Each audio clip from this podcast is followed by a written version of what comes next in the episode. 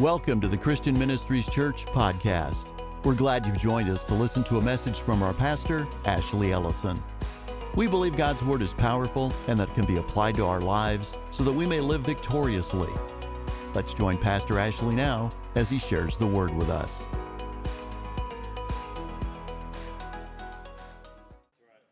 So let's let's dive in tonight. I I struggled with what to call tonight's message. I'll just be the first to tell you. And it might even go online as something different than you're reading on the stream right now. I don't know. Uh, when we get done tonight, we'll title it. But I, I just, I want to learn in life that we are faith people. And it's through the word that we can learn how to live life. We can learn how to have the right response. We can learn how to live a life of excellence.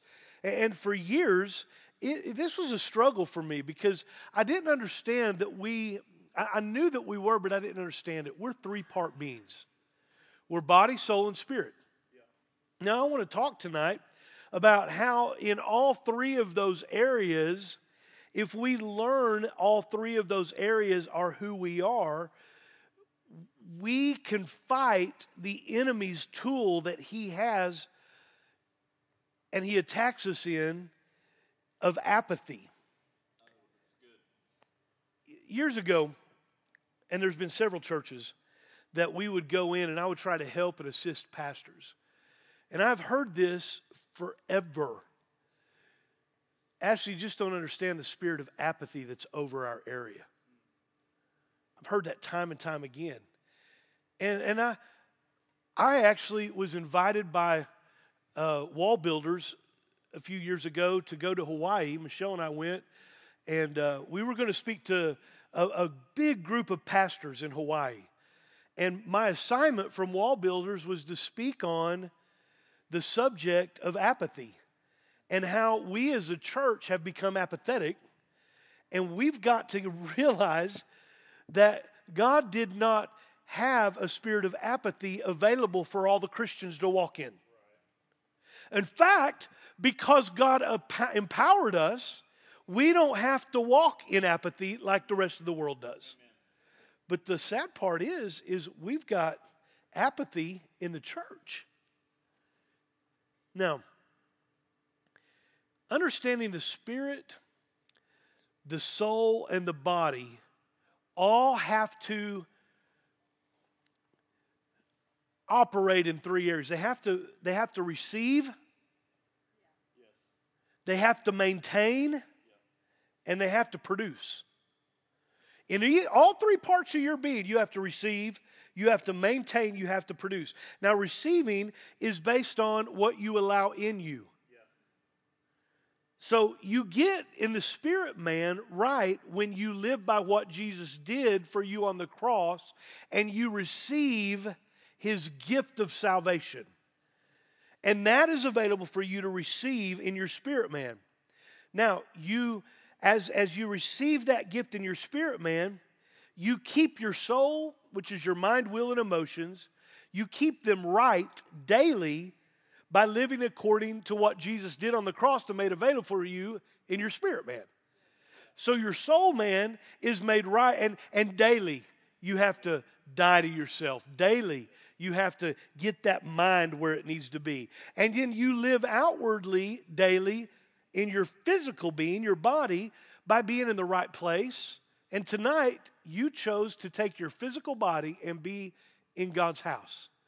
Now, here's what I, I never take lightly. When I am ministering the word, I, I take what Ephesians 4.12 t- talks about uh, with the fivefold ministry, the gifts that were given to the church to teach, edify, build up, and equip them to go out and do the work of the ministry. So tonight, as I'm teaching, preaching, I do a little more teaching than I do preaching sometimes. But as I'm teaching tonight, this ought to be an equipping for you to go out and do the work of the ministry. That's always my heart. And if you're going to be here physically, it needs to be a receiving for you physically so that tomorrow you can not only maintain the life that God called you to live, but you can produce yes, in the life God called you to live, and your produce is big. I don't know if y'all have any gardens right now. I'm just kind of going on a little rabbit trail, but I've sure been enjoying the tomatoes out of my mama's garden. So she she has been growing some. Anybody else have some really good tomatoes? Well, don't go ask her. I'm eating hers, but you go find some somewhere. Uh, the, the tomatoes that are being produced are awesome. And what I love is when I meet a Christian and I can just see the produce in their life. I can just see the sweetness of life and how they're living it according to God. And it's all because they've received. They've learned to receive, they've learned to maintain. Are you getting that? Eh, they've learned to receive, they've learned to maintain, and then they've learned to, in that maintenance, to produce. So I, I, I'm not going to spend all night, and I was going to talk all about that, but I think that's a real easy point to understand.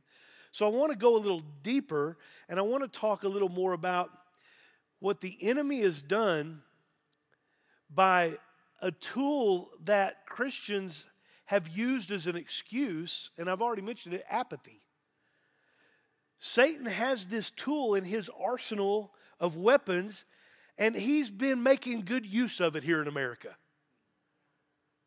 And the sad part is, is not the heathen, it's the Christian that's operating in apathy. Apathy means a lack of interest or concern, especially regarding matters of importance.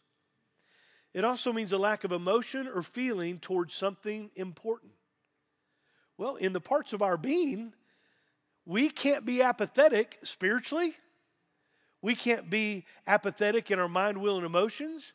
And we can't be apathetic physically. We've got to get to a place where understanding if apathy is a tool of the enemy, it can't be in any area of our life. And people not even realizing that some of the problems they're facing today is just a result of us letting the enemy bring apathy in. We're, we're just we're wallowing in self pity. We're all the time going, oh, it's just a horrible day. Boy, this heat. It's July. Oh, you just don't understand what I've had to deal with. I get life's tough, but don't let what you're dealing with move you into a place of apathy.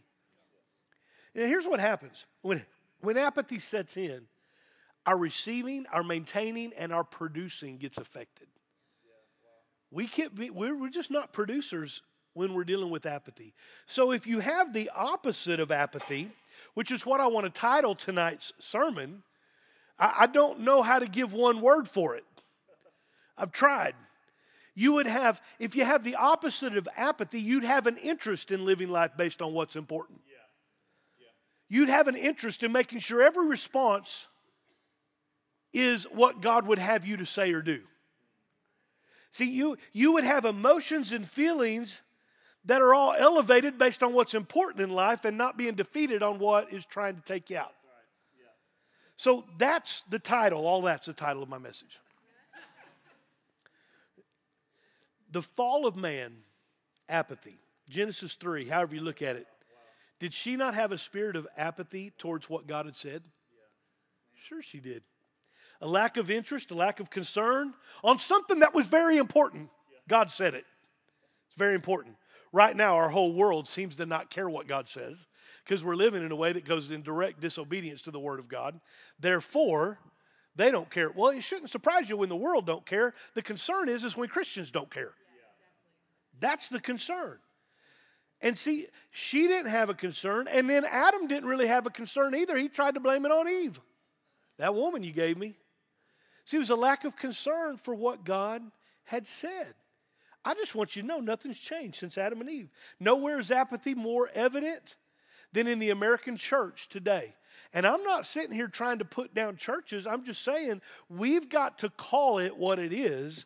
And an apathy, a spirit of apathy that's going into all of our churches, we've got to fight. And we can't succumb to it. I mean, we can't give in to it. Those who call themselves Christian can be the most difficult people in the world to motivate. I'm, I'm just, it's tough. I mean, now why, why is that? Because we're self absorbed. We're just self absorbed. We're not God absorbed, we're self absorbed. And we're living according to the flesh. Here's the reasons why WallBuilders wanted me to go to Hawaii. They wanted me to go over and not whip them And I don't want to whoop you tonight. I want to give you something really encouraging. And they wanted me to go over and try to encourage the pastors of Hawaii to recognize that God says something and He means it. And when you live by it, then there is produce. It actually works. And what's happened for years is the church has got this spirit of apathy in it, and they're scared to open their mouth and say what God said. Now, you, we can amen it right here. In fact, we can get up and dance about it right here. We don't do a lot of that, but you can. Now, you start being a little disturbing, and we'll probably say something to you. But hear this I'm, I'm, I'm just telling you, we can get excited about the word, and you can amen it. And I really like that. I preach better. But if you don't say anything, I'll just teach. But I get into preaching when there's more. But see, uh, what, what happens though is we get excited behind these four walls and we can all get in agreement right here. But what about tomorrow when we leave? Yeah, sure. And we're on the job. Or let me just say this when we go home, we turn our radio on, what are you listening to? When you turn your TV on tonight, what are you watching?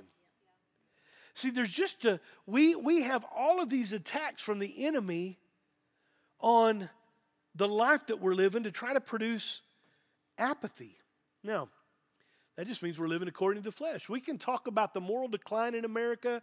We can talk about losing the ability to live a life of excellence as a Christian. And, and, and the deal is, Christians have been largely just indifferent. They've been, been uh, unconcerned. They've been apathetic. And, and here's what you got to know missionaries right now are coming to the United States from other countries trying to get the people to live their Christianity because they will tell you in other countries that are having to serve God behind closed doors because of their government. They're trying to serve God and they're just trying to believe Him for the next meal because they don't know where it's coming from.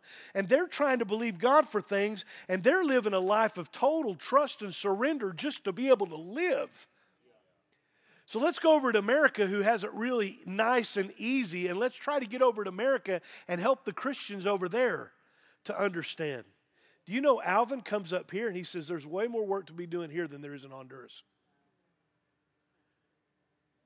Why would, why would our missionary say that? And he will tell you it's because we have got comfortable and we're just not that concerned, and we should be.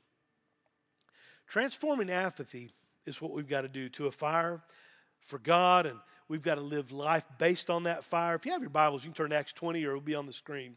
I want to look at a story in Scripture of a man who went to sleep, fell from the window while preaching was going on. Hopefully, no one falls asleep tonight. Let's read Acts 20, verse 7. It says, On the first day of the week, we gathered with the local believers to share the Lord's Supper. Paul was preaching to them and since he was leaving the next day, he kept talking until midnight. He's going to get all in that he could get in. The upstairs room where we met was lighted with many flickering lamps. As Paul spoke on and on, a young man named Eutychus, sitting on the windowsill, became very drowsy. Finally, he fell sound asleep and dropped three stories to his death below. Paul went down, bent over him, took him into his arms, and then I believe he looked up. I mean, it doesn't say, but he looked up at everybody and goes, Don't worry. He, he said he's alive. Then they all went back upstairs, shared in the Lord's Supper, ate together. And Paul kept talking until dawn, and then he left. Meanwhile, the young man was taken home alive and well, and everyone was greatly relieved. I read this story and I want you to know that's why we don't have any windows in this church. No, that's not. That's the church of Ephesus is a picture in my mind of, of, a lot of Christians today. Now, this wasn't in Ephesus. This is after Paul had left Ephesus, but he was really, really had just left the church of Ephesus and was preaching the story that was out of that church. And so he was going around, and they were just, the church of Ephesus, godly on the outside, but just empty on the inside. Everybody thought that they had it going on, as they would look at someone else's life because they'd put that Sunday morning smile on. How you doing? I'm great. But no one knew what was really happening inside. So they put that outer shell on and and the excitement, the passion had had dried up and the excitement and zeal for God had been forsaken. Now, Revelation 2, verse 2 says, I know all the things you do. I've seen, I've seen your hard work, I've seen your patient endurance. I know you don't tolerate evil people. You've examined the claims of those who say they are apostles but are not. You've discovered that they are liars. You've patiently suffered for me without quitting. But I have this complaint against you. You don't love me or each other as you did at first. Look how far you've fallen. Turn back to me and do the works you did at first. If you don't repent, I'll come and remove your lampstand from its place among the churches. Now, this spiritual condition that I'm talking about, I want you to know I'm not here to whoop anybody for it, but it's taken over cities that were once Christian based. It's taken over counties that were once Christian. It's taken over states that were once Christian. It's taken over a lot of the United States of America that was once founded and lived by Christian values. That's what has happened, this spirit of apathy. And, and, and I, I, want you to know that we read this story about Paul preaching and Eutychus falling asleep. And I get it because I've had people fall asleep on me. And they'll come up and apologize and say, I, I just want you to know I'm sorry. I just, it was a tough day. And I, hey, let me just tell you, I have more compassion towards someone falling asleep, especially with boring preachers, which I can be. But I'm just telling you, I understand it because there was a season of life that I worked nights and I would go to church because I was going to be in church, but I was, I'd fall asleep all the time. But as I look back at that season, I really wasn't just falling asleep in church, I was falling asleep on my Christianity. I wasn't living it out like I needed to be. And I, I, just, I, I was reading about falling asleep in church. You know, if you take every person, every person on any given Sunday in the United States that falls asleep in church, and you line them up end to end, they'd probably be a lot more comfortable. It took me a while to get that too, but uh, that's pretty funny. I, I, when I was in Hawaii, I wanted to share with them about how Christians in this area are asleep. And pastors you've got to do something to motivate them and i was thinking what am i doing? And i mean why am i going over there? What am i doing to motivate god's people? What am i doing? And it was a heavy weight on my shoulders that i i, wanted to motivate our people to be doing acts of righteousness. I wanted to motivate them to be in love with God and, and to have the right receiving, the right maintaining, and the right producing. I wanted all of that. And so I'm going over to Hawaii and I'm going to tell them all. And I'm praying about it and I'm getting all excited. And then this hurricane, the only one in my lifetime, is coming right towards Hawaii. And they canceled the whole thing. And I didn't get to speak to the pastors in Hawaii, of the three or four hundred pastors I was supposed to be talking to, seven of them showed up. And I was like, mm, seven pastors showed up. How are we going to motivate with seven? And God spoke to me as I was praying about that that day. And He said, if these seven, if you'll tell Him, if you'll get motivated to just love God and love people. Come on, go back to what the scripture said in Revelation 2. Just love God and love people. Those seven people right there, that's my number. And transform all of Hawaii. And I have heard since then from Tim Barton a couple of different really awesome stories of what has happened as a result of that and they have continued to meet and they've continued to do more and more. Uh, what I love is those seven pastors were with me and we were praying that, that thing away. We called home and our church here was praying that thing away several years ago and it just dissipated. The news was just going crazy. I can't understand it. And what they didn't put on there, and I saw it in Hawaii, there was a big heart right there of clouds right there when it dissipated. There was a heart of clouds that they showed on their radar. And I'm like, hello, that's the heart of God. He loves people. He loves people, and prayer changes things. And we just started praying. All right, I'm, I'm getting, I'm digressing, but you need to understand what I'm talking about when I say there's a point in life that we have to realize we have to wake up. I got four quick points here, and, and I'm not just starting my sermon, I'm halfway through it. But here, here we go. The, the, the points of this story. Number one, the causes of Eutychus's drowsiness and fall. The cause of this, number one, the exhausting lateness of the midnight hour. So that, there is just a, a culprit called the midnight hour. And, and our text mentioned in Acts 27, Paul kept on talking until midnight. Now, now I will tell you that's long winded preaching. But he had something to say, and he had people that wanted to hear it.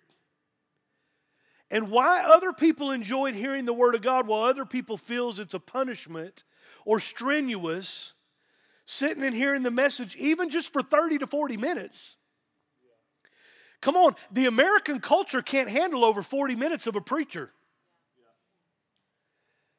Whereas there are some parts of the world where they'll walk four or five hours to hear as much preaching as they can get because they understand it's just the plain old preaching of the gospel that things change and that people are equipped. Why can some do it and some can't? The answer is a condition of the heart. It is every time. Spiritual drowsiness should be transformed to a watchfulness, should be transformed to perseverance. And, and we can do this easy when we have a burning love for God in our hearts. I'm just telling you, doing our part is essential. It's essential for us. Midnight is a dangerous hour. It was midnight when the death angel passed through Egypt and killed the firstborn. Come on, it was midnight when the cry was made that woke the sleeping virgins, telling them the bridegroom is here. It was the midnight hour. Midnight can also mean the halfway point or the start of the new. And I like looking at it that way. It was midnight when Paul and Silas turned the corner and turned their pain into praise. Remember, they're praising, it was at the midnight hour that things changed for them. Midnight is where it can go either way, it's a decision time and it can go either way. Those who are sleeping when they should be watching and praying will be caught by surprise. We've got to be vigilant. We've got to be aware. Come on, we, uh, we've got to be knowing what's happening in all of our environments. Why? Because we are receiving physically so that we can maintain physically, so that we can produce physically. We need God's people to stand up when they're trying to ruin something that was supposed to be family friendly. I just talked about that a couple. At what point is the Christians going to say, "Whoa, whoa, whoa"? We've got to do something. Number two, the satisfying comfort of many lamps gets us into a, a place of comfort. The satisfying comfort of lamps. Now, I read this story about Eutychus, Acts 28. There were many lamps in the upstairs room where they were meeting. Lamps provide security, comfort, they allow us to see. Now, there's two thoughts here that I'm going to give you with this story. There's plenty of light that surrounds us, so there's no excuse for the kingdom of God not to be seen, right? My question is are you surrounding yourself with others' light or you the light? So we, you can be in a you can be a flashlight amongst flashlights, and you're the only one that don't have a battery. But there's still light there. You're just the one that's not shining. Now, that's not, I'm not talking about you. I'm talking about you if you're not shining.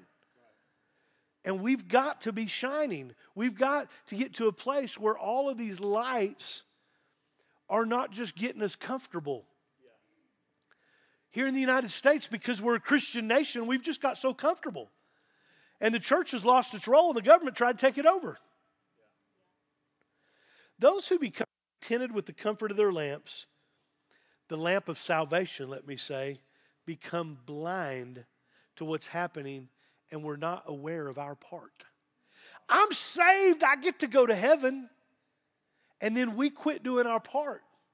Number three, the window seat represents an area of compromise. Acts 29, seated in a window. Seated in a window. Now, I, I, love this point. I just, this is such a big deal. When you are hearing the preaching of the word, a window is not a good place to be. Let me show you a window. A window is not a good place to be. Right here is my pictures. Oh, look at those fish. Right, right, right here is a window, and I can sit there and nobody knows it. And the preaching of the word's going on, and here I am. Wow. Wow. So good. I'm making notes, but I'm texting somebody. I'm, I'm making notes, and all of a sudden the window is, oh, wait, so, something. And you missed the one point would have changed your whole life. See, windows represent an opportunity for something to be received.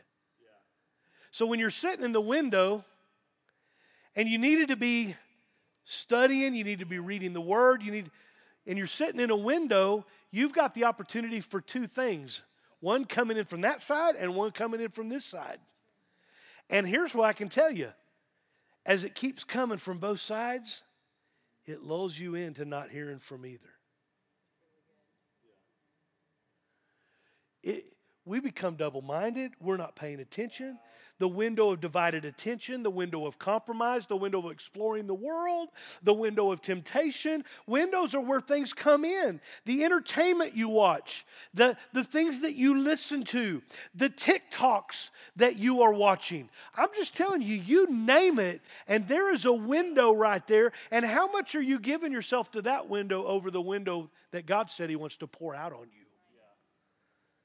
He wants to bless his people. Boy, I, I, just, these are big deals. Those who seat themselves on the windows of compromise and continually explore the entertainment of the devil while hearing the word of God, you're getting lulled. Wow. Wow. Wow. I'm just telling you, apathy is destructive. It's tough enough to stay focused on God based on where our mind is continually going. I, I just want you to tell, I, I want to tell you tonight, I'm thankful for you parents. I'm grateful for you bringing your kids to church. Even though hearing the word is difficult, I, I'm just, it's so difficult, especially on Sundays when you got your kids in here. You try and teach them how to sit in church. It's tough. I mean, my grandkids are wanting a sucker the whole time. They're wanting to, they're wanting this, they're want, and and and if they don't keep Grandma Carol away for a little bit, I mean, they're they're wanting to go. They're not paying it. Okay, I understand where they're at. Well, I'm just not coming to church. It's just too much. She won't quit bringing suckers. Now I'm talking about my own family because I don't want to get on anybody. They know their lives are open for sermon material. But really, the fact is, it's really easy for a mom to say, you know what, it's just easier to stay at home. And then it's easier to stay at home, and then it's easier to stay at home. I, I want you to know, I, I just am so thrilled that we have parents that understand the importance of getting equipped and not leaving the window open to stay at home. I understand that's that looks better. It's way easier. But anything that's good worth working for, and anything that's worth working for is probably going to take some effort and might even be deemed as hard. Yeah. I, I want you to know this sitting on the front row is not an option for everyone. Everyone can't sit on the front row. And I hate it for you. I really do, because I'm getting as close as I can to the front. That's how I, I, I just, I want to do all I can to eliminate distractions. I'm not wanting to sit in a window. It's tough enough for me to pay attention anyway. When I got someone as beautiful as my wife sitting right beside me. That, that was all for me. Yeah, that was. I'm just saying, it's tough. I know. I'm trying not to look at her because she's going to go, go on. It, it's just one of those things that in life, I'm just telling you, that window is so giant and you don't even realize it until you're there. Yeah, wow. You don't even realize the compromise that's taken place. Uh, we, we've got to get to a place where we close the windows of compromise. We've just got to. We need excellence to become our standard. We've just got to live a life of excellence. Let me just tell you if nine, well, I'm, come on, Pastor, I'm doing 99% good. Okay, well, let me just tell you if 99% was good enough, tomorrow, the United States Post Office would lose over 5 million pieces of mail. If 90, some of y'all going, well, they only hit at 98 because I've lost more. Not, Coca Cola sells 1.9 billion drinks a day. If 99% was good enough, in the next hour, almost 800,000 drinks would be flat. You're like, that's not speaking to me, Pastor. Okay. Well, if you're flying and 99% is good enough, over 50 planes today in takeoff and landing would crash. And that's just in Atlanta, Georgia. That's not even the. That one got you a little bit better. Come on, we got to strive to not let a window of 99% be how we live. We need a life of excellence. We need to, we just got to strive to not let a window stay open of excuses for why we're opening the window to that. I, for years, I went and I'm almost to my fourth point, and then I'll be done. But for years, I, I, did youth conferences all over the country. Before the church uh, had started here, Michelle and I and the girls would travel, and we went to a lot of different states. And we would go to a youth conference, and I'd be the guest speaker at this youth conference. And I would always just take one of the top five or ten songs from the billboard. This is what I do I just take these songs, and I would review the words a lot of this was before Google was available, so but I would get the words to these songs. Now, a lot of times there's a radio friendly version, and then there's a version that's just I'm talking about full blown heathen. But even the radio version had stuff that probably we shouldn't be listening to. And I could pull it from any genre of music. I could go to contemporary, I could go to, except for gospel music. Now, some of you are going to go, here he goes on the gospel. I'm just telling you, I was really, really careful to look at and find these words. Now, there were some songs that didn't. If bad music over here that comes directly against the word and Christian music all is aligned up with the word, this middle of the road stuff, I, I understand that there's nothing that went against the word and there's nothing that sent you into sin. So I, I have said, okay, I'm not going to sit here and draw a line that you can't listen to anything but this. That's like only having plumbers work on churches. So I'm okay with you being able to come, but really, could we at least draw the line to not go over here and talk about things that are of complete sexual nature? And and and so I, I was I was working hard on communicating this years ago. And so what I do is I would play this name that tune game. And I'm I, I I'd hang on.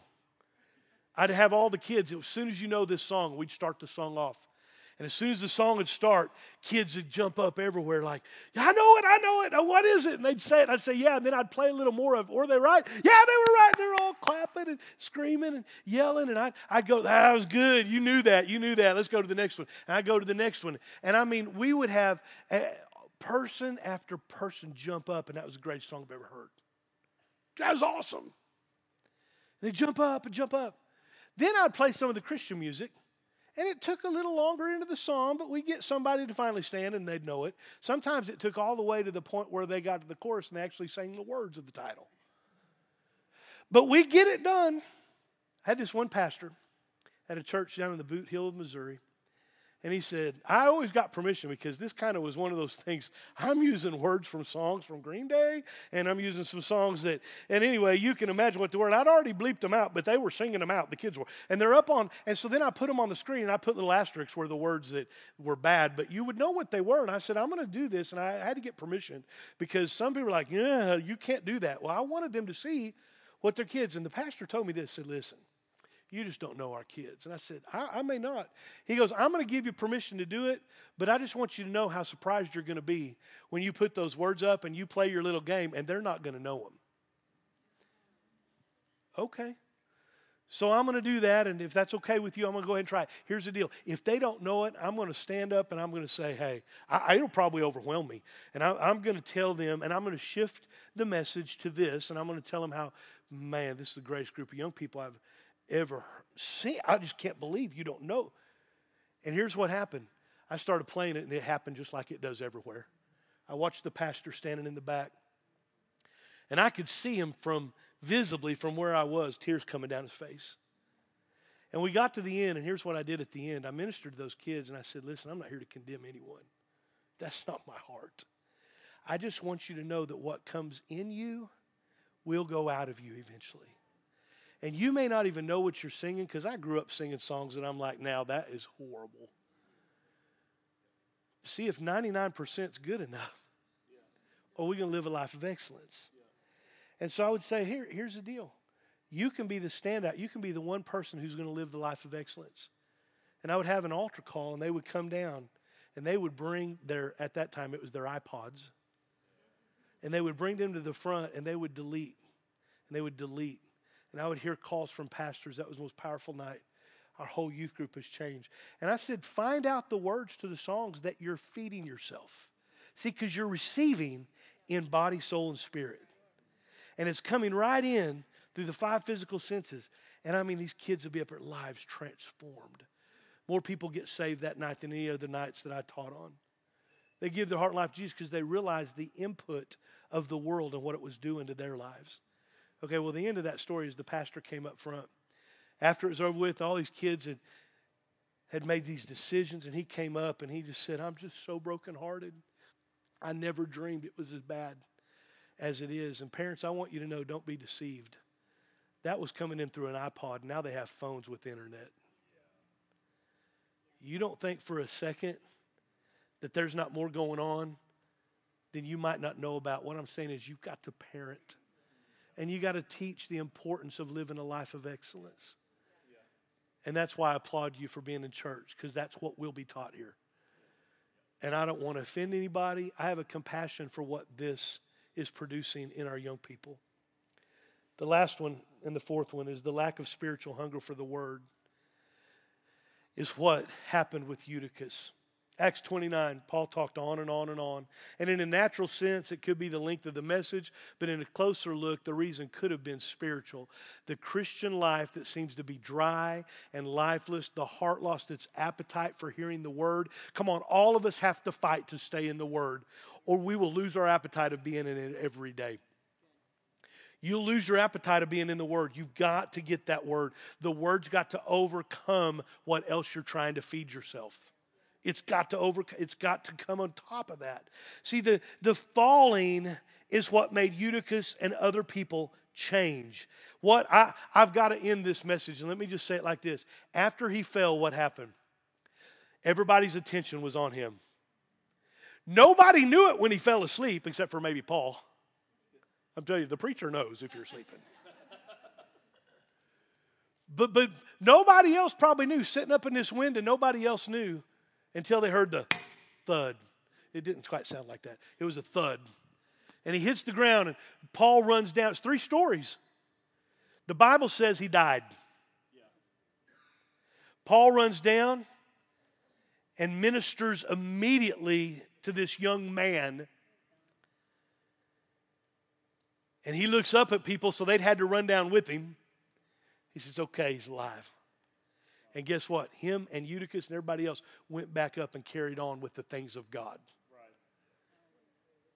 You've got to know our part isn't to condemn those that fall, it's to run down, get them healed, get them understanding, and then get back into the Word. Get back in. Get back into what God has for you. Don't leave it there. Get back in. Uh, just paraphrasing Revelations 2 5. Remember the height from which you've fallen. Repent and do the things that you did at first. Repent and do the things you used to do. Do what you did at first. What'd you do at first? You love God and you love people. You love God and I love you tonight. I love God tonight, and I want you to know that you've got to be saying that, and it it overpowers it over Jesus. We sang that song tonight. Jesus, it's the name of Jesus. And whatever situation you're in, in whatever your party scene is, and your your activities, what you're letting into your house, watch that. Is it pleasing to the Lord? Because we can't get this spirit of apathy operating in the lives of God's people. We have a plan, and it's perfect. Now, that doesn't mean that we operate in perfection all the time. I understand we fail, but you're going to be way better on the edge of perfection if you're following a perfect plan than following what's on the other side of the window. yeah I don't know if you got anything, but that's all I got. Y'all standing up. Thank you for being part of our podcast today. You'll find more online messages from Christian Ministries Church, as well as location information on our website at cmchurch.net. There's a place for you at Christian Ministries Church, where it's more than a church, it's family.